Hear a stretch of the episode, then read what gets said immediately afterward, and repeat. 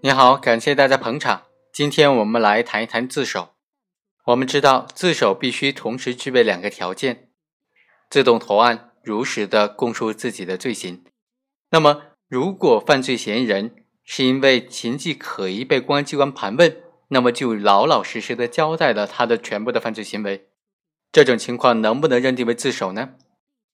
本案当中的主角杨某和陈某是贩卖毒品的毒贩。但是他们是初次贩卖的毒贩，他们在运输毒品的过程当中，接受机场安检人员的例行检查的时候，因为形迹可疑，被公安人员拦下来盘问，他就非常紧张，如实的交代了走私毒品的全部的犯罪事实，被公安机关当场抓获。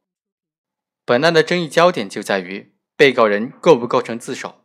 对于这个问题的不同的认定，它的分歧就在于。最高人民法院关于处理自首和立功具体应用法律若干问题的解释第一条的规定，这条规定说，犯罪以后自动投案、如实供述自己的罪行的是自首。对于怎么样才是自动投案，这个司法解释就解释为说，是指犯罪事实或者犯罪嫌疑人未被司法机关发觉，或者虽然被发觉，但是犯罪嫌疑人尚未受到讯问、未被采取强制措施的时候。主动的、直接的向公安机关、人民检察院或者是人民法院投案，这种情形也就是被司法机关通常所说的典型的自动投案。但是在司法实践当中，如果将自动投案仅限于上述的情形，则无疑是限制的过死了。所以，这个司法解释又同时将七种情形规定为应当视为自动投案，其中就包括罪行未被司法机关发觉。仅因形迹可疑，被有关组织或者司法机关盘问教育之后，主动的交代自己的罪行的，根据这一规定呢，犯罪事实尚未被司法机关发觉和主动交代自己的犯罪事实是构成这种自动投案的两个基本条件，只要符合这两个条件，就应当认定为自动投案。当然需要说明的是，首先这里所说的主动是相对于没有被发觉而言的。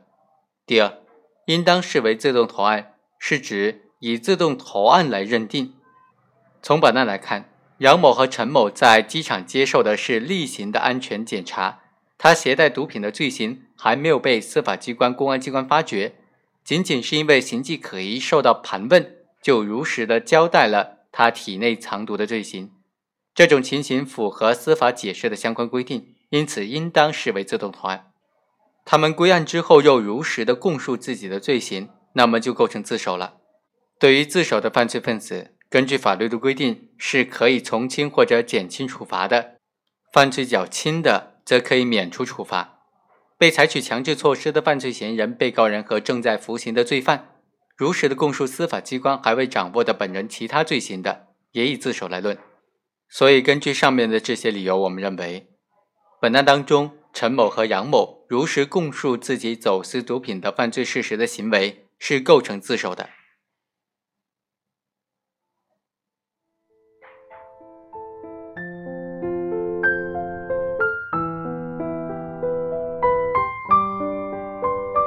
以上就是本期的全部内容，我们下期再会。